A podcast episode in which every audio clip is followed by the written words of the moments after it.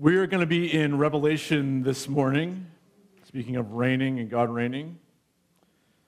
Uh, if you would like a Bible, there are some in the back there. Carol can uh, pass one out to you if you want to put your hand up or give a New Brunswick um, nod.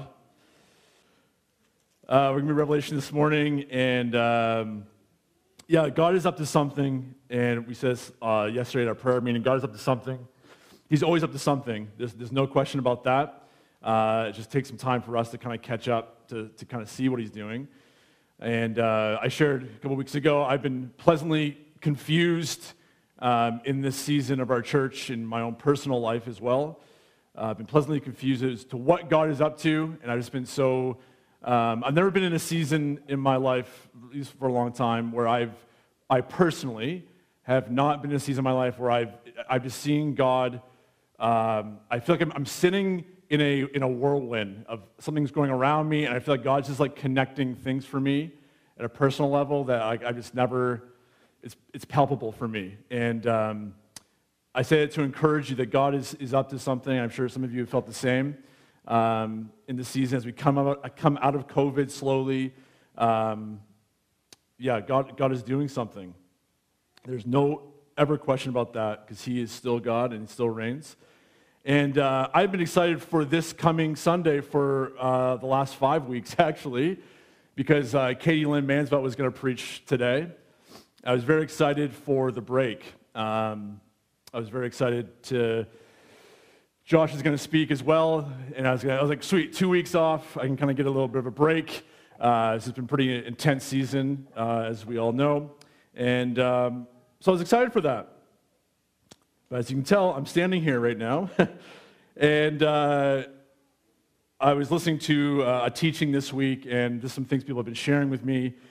Uh, probably Wednesday afternoon, I texted Katie and I said, "Listen, Katie, I, I think I got I, I got to do one more," and um, and so she's going to speak next week, and then Josh. So I'm looking forward to that. But I I, I really felt like I, I, had to do I had one more uh, thing maybe to say, maybe not. Maybe we get to the end of this and and it's nothing that needed to be said. We'll see. But um, yeah, I really wanted to break. so uh, just my my uh, transparency there. But I really feel like there's something here this morning that uh, I feel hopefully will sum up and kind of put an end cap on maybe some of the things we've been talking about the last four or five weeks. And um, last week we I mentioned a story about my father in law who's gone to sailing and, and how oftentimes he would say to me on the boat, Listen, I'm, I'm going to talk sternly to you and it's not because I'm mad at you or judging you or anything like that. It's just, I, it's just, I don't want the boat to sink, right? So this might be my, my last one for a little bit anyway. Uh, this may be uh, a Sunday where it feels stern again. And I feel reluctant, reluctant this morning. I felt very reluctant to even speak this morning because um, it's just been an intense four weeks, and I want you guys to like me. And uh, I don't know about you, but I, just feel like this. Uh, what's that? What's that? Oh, yeah. And um, but I, I, just really felt this this this one. I felt last week maybe have been may have been Andrew uh, giving a stern word. Um, I feel like this this Sunday is a bit more. I want to hear from the. I feel like the the real captain of this boat wants to say something to us this morning because I am not the captain of this boat. The leadership team is not the captain of this boat. Jesus Christ is the captain of this boat, and I feel like he has something for us this morning.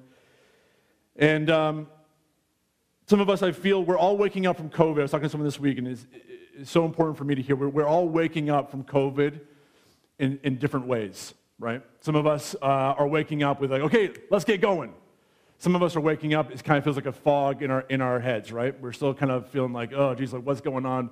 It was just funny because in real life, waking up, from, in real life, when I wake up, I'm like, I'm, do not talk to me. I don't want to talk.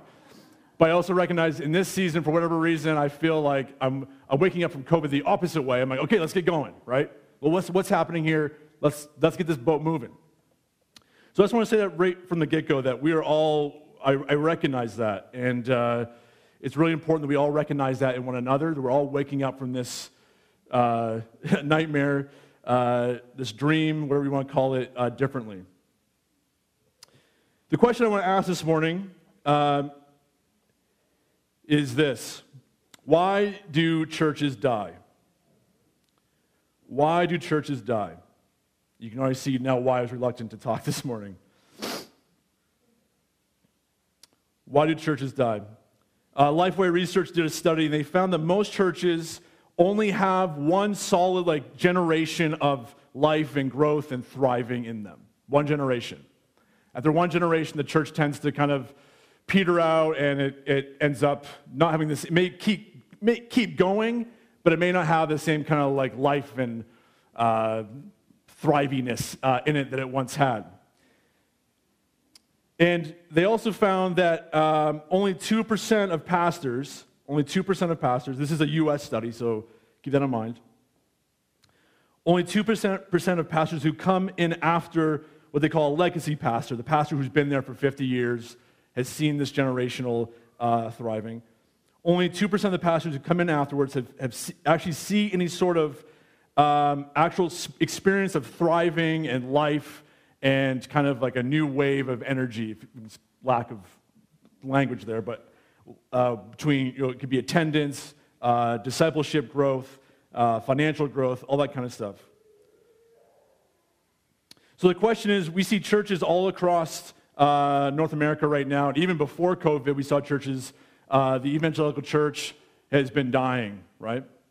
Churches have been closing down like crazy. We can think of churches even in our own city that have been closing down because they just they, they got nothing left. So why do churches die? A couple reasons. These are just a couple, there's probably many. But one reason why churches die is because they're like with anything in life, like a tree, anything organic, and the church is supposed to be organic, right? We're made up of people. It's not a building, it's people. There's a life cycle to it, right? Everything has a life cycle to it. And so things come to life, there's a generation of growth and health and all this kind of stuff. But then eventually, like with anything else, it, it can die, and that's okay. This is part of the life cycle. Churches aren't meant to last forever in this traditional sense. Churches, so uh, I'll say, think of it this way, because we, we, all want to, um, we all have, uh, we all, we all want to, I, I, do anyways, I don't know about you, but some of you may have a different, but we all want to die, uh, even, even for ourselves. The idea of dying sounds great when we think about it if like we get really old, we reach our end of our life cycle, and we, and we, we pass in our sleep, right? That's, seriously, though, that's kind of like the ideal situation of what we, what we picture death happening, right? We, we, none of us really want to die, if we're honest, probably. We're scared of that, but at the same time, like, if, if we want to go, the idea of dying and dying in our sleep sounds really nice. We live a long, nice, uh, life and our time has come and we pass. That's one reason. Another reason why churches die, like I said, there are probably other ones, but churches also die because God has removed his blessing from them. God has removed his blessing from them. And now, I'll be honest with you, um, I didn't grow up in a charismatic um, background, so for me to say the word blessing even is a bit of a stretch for me. Like, what does that mean? Like, God's got his blessing on you. I've always struggled with that word. But the idea is that his presence, his life giving presence, has been removed from you, from a church. That's what we're talking about. We say God has removed his blessing from them. That one's a bit harder for us to kind of swallow because that doesn't sound too nice, right? And that kind of, it also kind of has a sense of, uh, oh, geez, like, that's a bit of ownership on us. Like, what do we do to deserve that, right? And, it's, some, and it also kind of feels a little unchristian. Why would God, like, God's supposed to be a God of love and grace and all this kind of stuff. Why would he remove himself from us? That sounds a little harsh, Andrew. Uh, let's look to Revelation 2 first.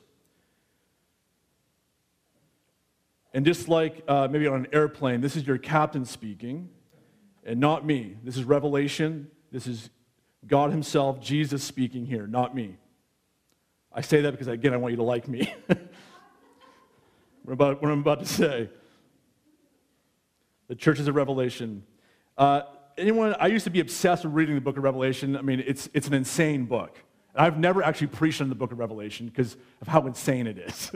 Everyone has so many opinions on what Revelation means, and oh my goodness, like the amount of churches who have been divided over the book of Revelation. Oh, blah, this is crazy.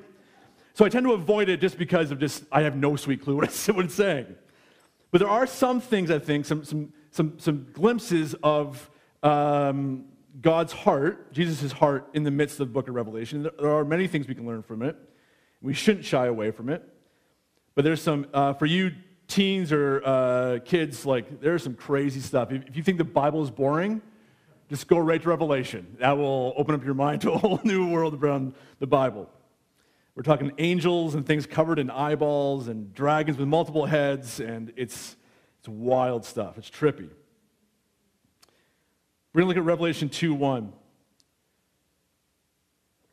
I think, man, Catherine, yeah, anyway, Catherine, you're the best. I'll just say that. Um, I'm going to be reading from, I'll read from here. To the angel of the church in Ephesus, write the words of him who holds the seven stars in his right hand and who walks among the seven golden lampstands. So, just to kind of real quick, if we go back up to verse uh, 120, you'll see here the seven stars are the angels of the seven churches. So, someone say that the, the, these are the angels are possibly pastors, leaders in the church. We don't really know. They could be actual angels. And the seven lampstands are the seven churches in the book of Revelation. Just to, be, just to kind of get some definition here. The lampstands are the churches. Make sense? With me so far? All right. And the seven stars of the angels. So let's go back to, uh, again, verse, chapter 2, verse 1. To the angel of the church in Ephesus, write, these are the words of him who holds the seven stars in his right hand. We're talking about Jesus here. He holds the seven stars in his right hand and walks among the seven golden lampstands. So, what it's saying there is that Jesus is walking amongst his church. His presence is walking in and amongst his church. Can you just picture that for a second? You can picture that for St. For St. John. Like, Jesus is walking amongst his churches, his presence, right? It's pretty cool.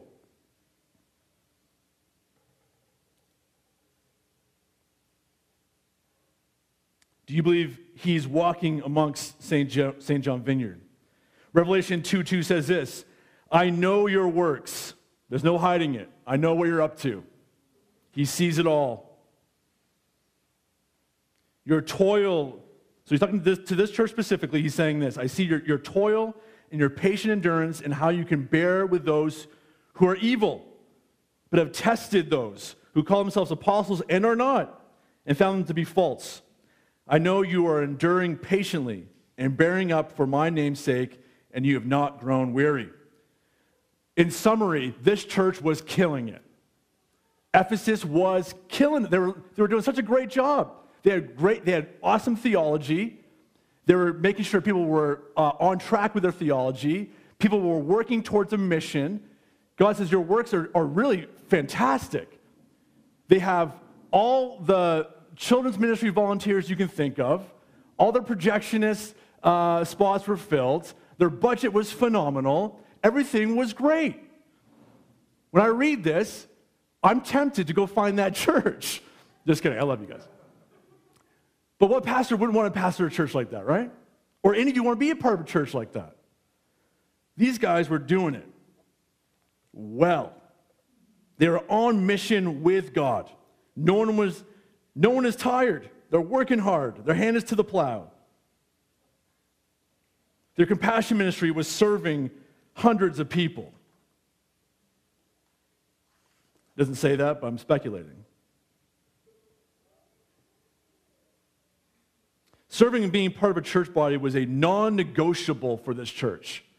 Being on mission with this body of believers together was non negotiable for them.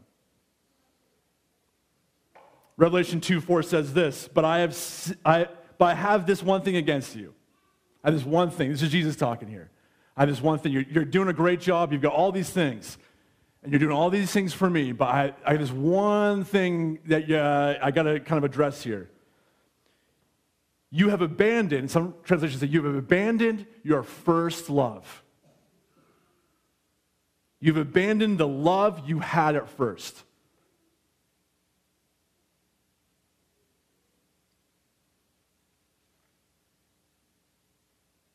It is totally possible to serve Jesus, but your love for him can be tucked away in the corner of your heart. It can be tucked away somewhere else. Or in Carrie Underwood's situation, he's in the back seat, right? Waiting for Jesus to take that wheel. That was Carrie Underwood, right? Thank you. It is possible to serve Jesus, but your love for him is tucked away somewhere else.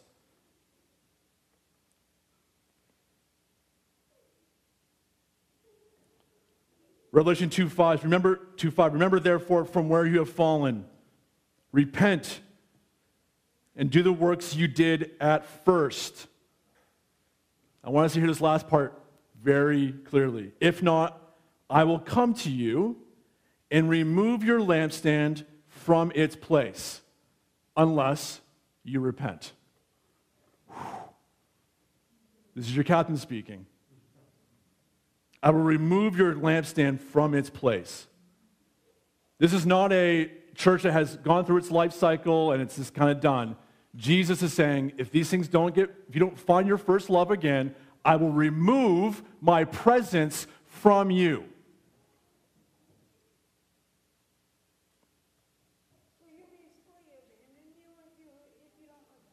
It sounds like it, doesn't it?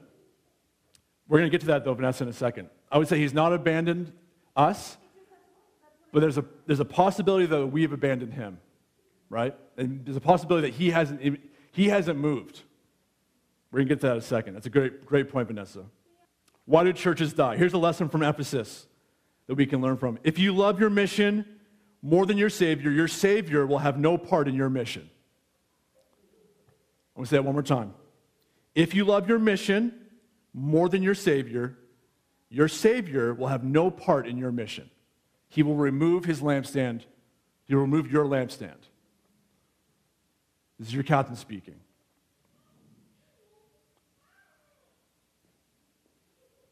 If you love your pantry, your kids' church, your building, your preaching more than you love your Savior, He will remove His lampstand. I, I don't know about you guys, But what a complete waste of time, eh? To be part of a church where Jesus is not at. It's, it's it is. It's a complete waste of time. He's not a part of it, he's not there. It's a waste of all of our time. That was just the intro. Buckle up. that was the church of Ephesus. Everyone take a big, deeper breath. Deep, big, deep breath. I, I'm not saying that's us, okay? Just calm down. Just let the Holy Spirit do what he needs to do. Just calm down. Just take a big breath. Drink some coffee if you got it. Church of Sardis, Revelation 3 1. Good old Sardis. And to the angel of the church in Sardis, write the words of him who has the seven spirits of God and the seven stars. Again, I know your works. You have the reputation of being alive, but you are dead. What exactly? What does that mean? This church, the Church of Sardis, at one time had something going on. It had something going on here that was magical. The Holy Spirit was moving and grooving and doing something awesome at one time.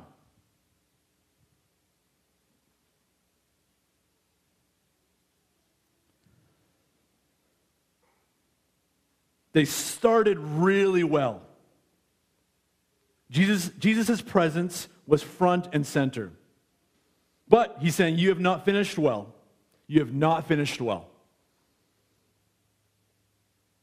Now, on the outside, you look functional, you look alive, but inside, you are dead. You are dead. Something happened to the church of Sardis, and we don't know exactly what it is. It could have been arrogance, uh, contempt. Uh, maybe they stopped caring about the lost, uh, the broken. Maybe they stopped caring about the next generation. Uh, maybe they stopped caring about living and loving like Jesus. Maybe they were waiting for the leadership team to tell them what to do, and the leadership, leadership team was waiting for the people to tell them what to do. There was a waiting game. Maybe there was a, a messy hiring and firing situation of a staff, but they just fell asleep. They lay down on the couch and they fell asleep. They took their hand off of the plow. They said, you know what, it was a great first start. It was great, but you know, I'm just going to take a nap now. This is getting too hard for me. They were coming to church, but they weren't serving the church. And by that, I'm not saying about volunteering, I'm talking about serving the people. They came to sing songs to Jesus, but stopped sacrificing for Jesus. They got off their mission and they became a Christian country club. This is the church of Sardis. Revelation 3 2 says this Wake up and strengthen what remains and is about to die. For I have not found your works complete in the sight of my God. Remember then what you received and heard, keep it and repent. Basically saying, Wake up, I still got stuff for you to do. I'm not done with you yet. That should give us, guys, he's not saying, I'm abandoning you, Sardis. I'm saying, I, listen, I still want to use you. I still got something for you. But you got to wake up. You got to get back to your first love again. You got to put your hand to the plow again.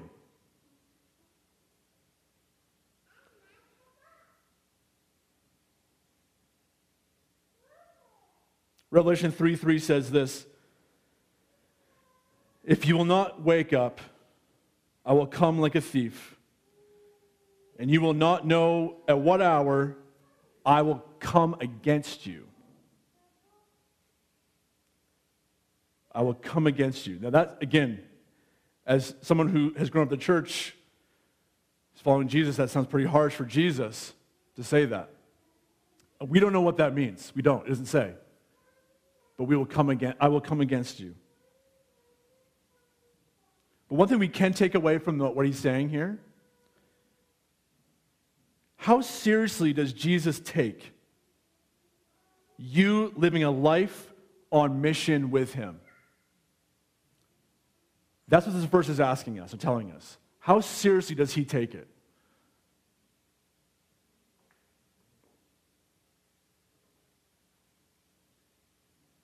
I would say pretty serious. How serious does it take your life, seeing your life as a living sacrifice for Him and His calling of making disciples in the name of the Father and the Son and the Holy Spirit. It's not a big deal, guys. Walk it off. It's not a big deal. I got this. You guys deserve this. Take a break. Lay down. Take a nap. I don't think that's what he's saying here. Why do churches die? Lesson from Sardis. We get off the mission of making disciples in exchange for a snooze on the couch. And I'm not saying sometimes we do need a snooze on the couch. Hear me loud and clear. Sometimes we need a nice, long snooze on the couch. We really do.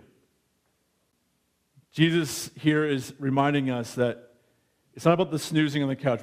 It's okay to have a rest once in a while, but at some point you got to wake back up.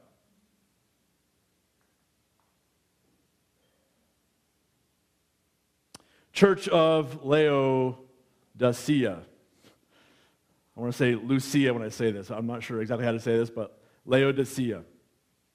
And this is our, our strongest uh, comment to the church, I think, out of all Revelation. And we've actually seen some of what uh, Jesus is saying to this church actually said out loud in some of our uh, times of prayer. We've seen it on the mirror here, talking about repentance, and we're going to get to that in a second. But, Church of Laodicea, says this. Verse 3, uh, Revelation 3.15. I know your works. You are neither cold nor hot. Who's heard that verse before? It's a, it's a classic, right? You're neither cold nor hot. See, the thing with Laodicea was it wasn't totally lifeless. It wasn't like there was nothing at all going on. It wasn't like they were snoozing. That wasn't what's going on. Laodicea wasn't totally long gone, but it also wasn't on fire for Christ at the same time. There was, there's this kind of weird in between here.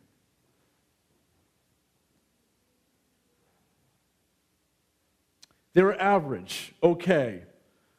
And the one French word I know, they're comme ci, comme ça.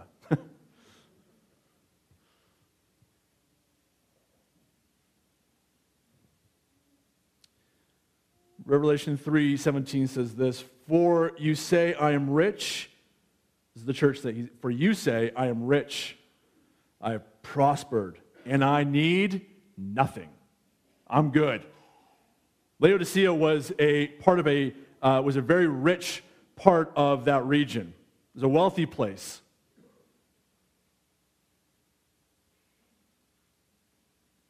They didn't need anything else.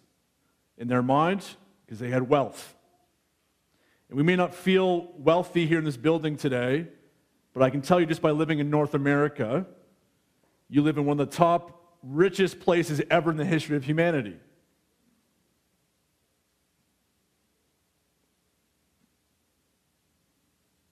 This, uh, and to use a word that, again, we talked about Ronan putting up here a few weeks ago, this greed this greed didn't cause them to walk away from the faith. They, they're not walking away from Jesus here. They actually they heard the word of God, but they were distracted from the prize which is Jesus Christ. They were distracted from all the other stuff that was happening around them, from their greed and their prosperity, their comforts, they were distracted. And in the words of the famous song, they lost the eye of the tiger. Mark 4:19 says this. It talks about the parable of the sower. Mark 4:19. And in this parable Jesus talks about how people hear the word, but it gets choked out by distractions. They hear it, but it gets choked out from all the other things around them, saying, Oh, but you should do this, you got this, and all this other, and it gets, it's gone. They become hearers of the word, but do not become doers of the word. So we get to our famous verse, Revelation 3.16. Not to be confused with John 3.16. Very different, but similar, maybe. Uh, Revelation 3.16. So because you are lukewarm, and neither hot nor cold I will spit you out of my mouth. Who's ever had a nice lukewarm cup of water? Right? It's like, man, it's not like awful, right? It's not like. When we look at the translation uh, of this word, spit out of my mouth, some of you have heard this before. The word here, you know, is, it's kind of too bad because the word is spit, but when you look at the translation, the actual word for that is actually vomit. It's vomit. That's the version you have? What version is that? Do you know? Whatever that is. Precious moments. That makes sense. That makes sense. Yeah, no, it's great. It does say vomit. It is very intense. Yeah. yeah. So, what we can take away from this is that not only Jesus walks, not only does he walk away from churches or remove his blessing, uh, come against them, but some churches actually make him sick to his stomach.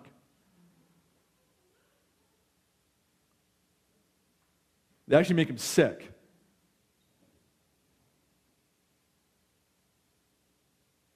I'm not saying that's St. John Vineyard, but I'm also saying I'm not saying the opposite either.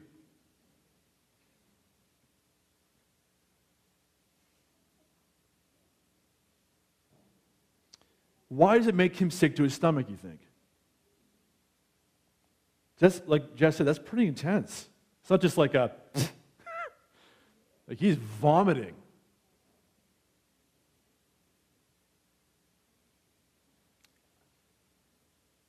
Here's a possibility of why he vomits. Because when a lost and broken world sees a lukewarm church, they see a lukewarm God.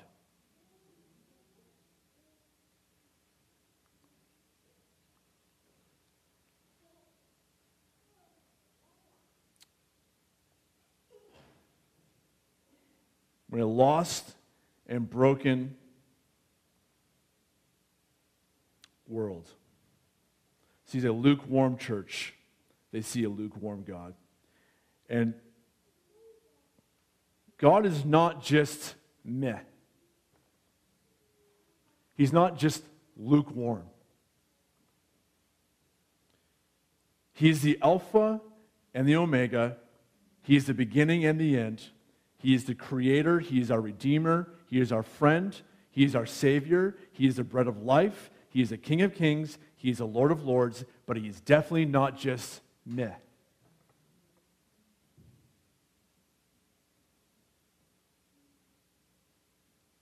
When we come with our lukewarm worship, and I'm not talking about singing, but our lives, when we come with our lukewarm worship, we are just saying, you're just, you're just not worth it. You're just meh. And instead, we give our passion and our sacrifice to anything and everything but God. And dare I say, sometimes we give our passion and our sacrifice even more to our ministries and our families more than we do to God Himself. He is not meh. We've been talking about uh, this whole ripping band aids idea. And my prayer this morning is that the Holy Spirit would rip the band aids off of our hearts. That is the ultimate band aid here. Church, there's no, we can talk about ministries and budgets all day long.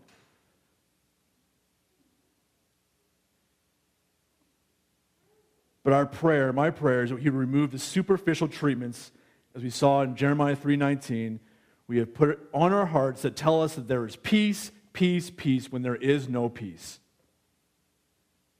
But get this, Revelation 3:19 this opening line is very important for us to hear this morning, going back to what Vanessa said earlier today. Those whom I love, those whom I love, I reprove and discipline. So be zealous and repent. Behold, I stand the door and knock. If anyone hears my voice and opens the door, I will come in to him and eat with him, and he with me.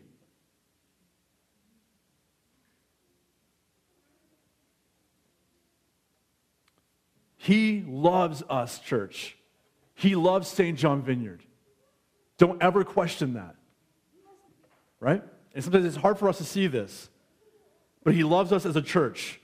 And He loves us so much, and this is where it gets weird. This is where it gets weird. He loves us so much, but that's why He doesn't want us to stay lukewarm, because He loves us. He will reprove and discipline us because He loves us. Verse 20 shows us what happens when we respond to him. He's not, and to be very clear, he's not talking about an individual, okay? He's not talking about an individual, he's talking to a church. Let me find verse 20 again. Behold, I stand at the door and knock. If anyone hears my voice and opens the door, I will come into him and eat with him, and he with me.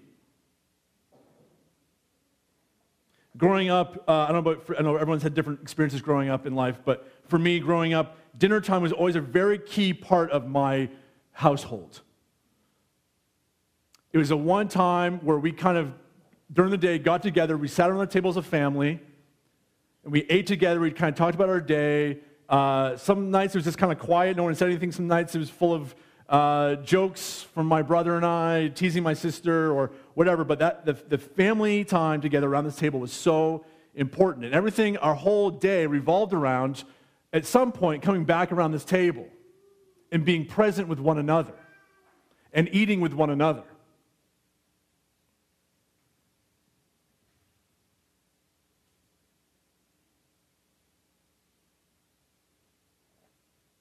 If we respond to him, he will come in and he will eat with us. In other words, the presence of Jesus Christ will be here among us in all that we do and are. We know he's always present. We know that. But he won't be tucked away in the corner of our house with crazy Uncle Rick, where we like to put him. But he'll be at our table eating with us. The thing that everything revolves around in our household he will be at the center of. He will come in and eat with us.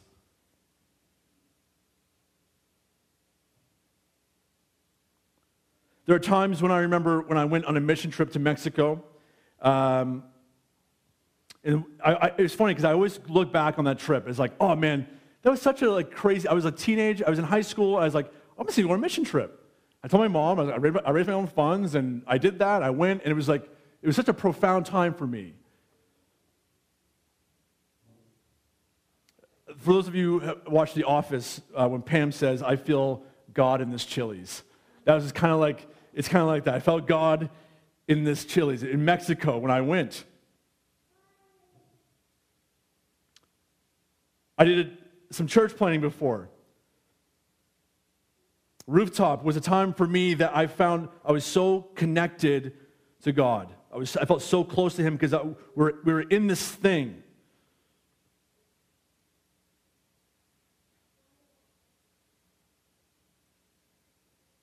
Talking to some of you, you can remember that there's a day at St. John Vineyard, much like my trip to Mexico, where you felt the Spirit of God just resting upon this place. It was palpable.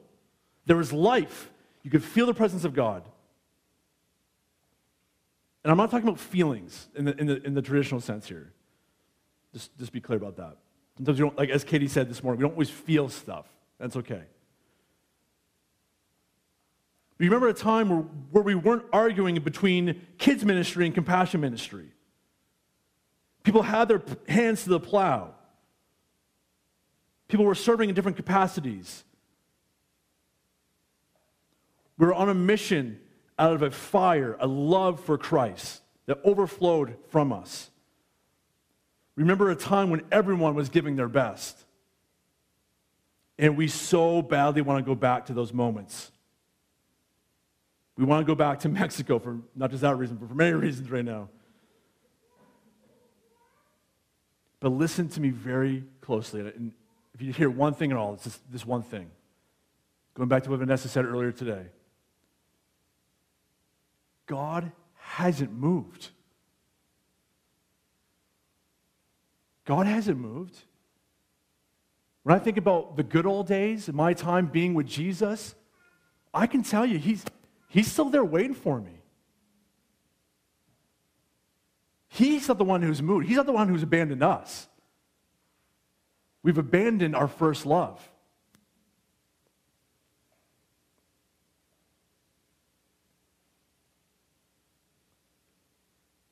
Why are churches dying? Why is St. John Vineyard dying? If we were to close, maybe we were meant to die, as I said before, in our sleep. That could be one possibility. We've had our life cycle, and that's just what it is. But maybe, this is a big maybe, we, we could possibly die, though, guys, because Jesus no longer is seated at the table. He's no longer seated at the table.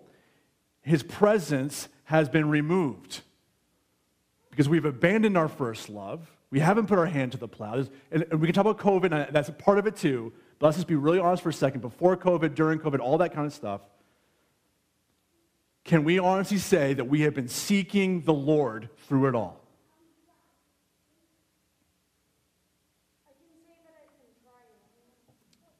Thank you, Vanessa. And I think a lot of us here to that point have been trying. I don't question that.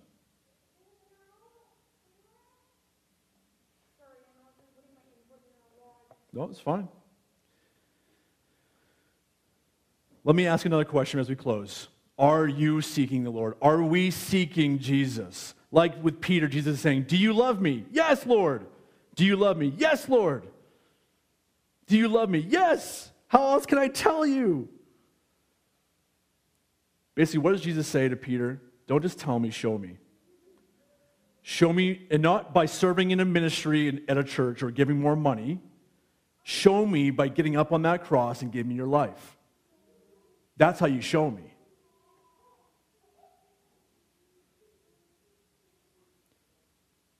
You're not giving it to the church. You're not giving it to Andrew. You're not giving it to the South End. You're giving your life to me and show me. I'm asking for your whole life.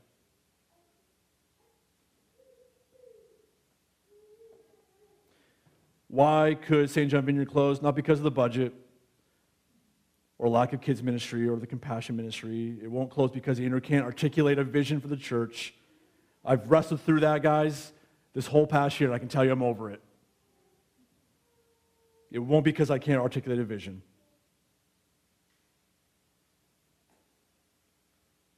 Because I know it when the time comes, God will give us a vision. That time has not come yet.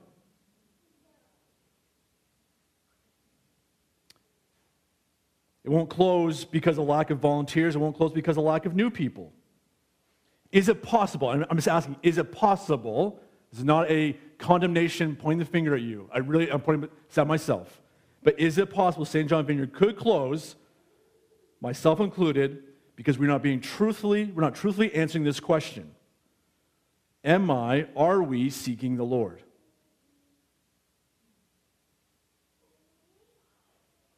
He hasn't moved. He has not moved. There is still time, and I know COVID has affected us all in so many ways. I want to hear loud and clear. Some of us are still waking up from this foggy dream. For me, though, COVID has only exposed my true answer to Are you seeking the Lord? For me.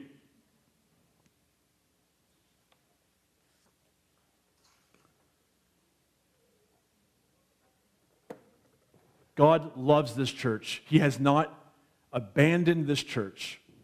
But we, the toughest question we can ask ourselves is not around budget stuff, but are we seeking the Lord? Are we seeking Jesus? Let's pray. God, uh, thanks for this morning. God, we thank you that uh, you have not abandoned us. God, that you are, are still present. But God, we, we so badly have a hard time inviting you back to the table. We've abandoned you, we've abandoned the table altogether almost for other things circumstances, comforts. So, God, may this be a season where we actually take time as individuals, corporately. Are we actually seeking you in all that we do? God, we just thank you so much that you love us so much that you have not, that you, that you do these things because you love us, like a good father. God, it's because you want to come back into communion with us that you do these things. So, God, help us to own the things that we need to own here, to repent of the things we need to repent of. And, God, that we would again, once again, invite you from the corner and bring you, invite you back to the table here at St. John Vineyard. That you would come and eat with us once again. We praise in your name. Amen.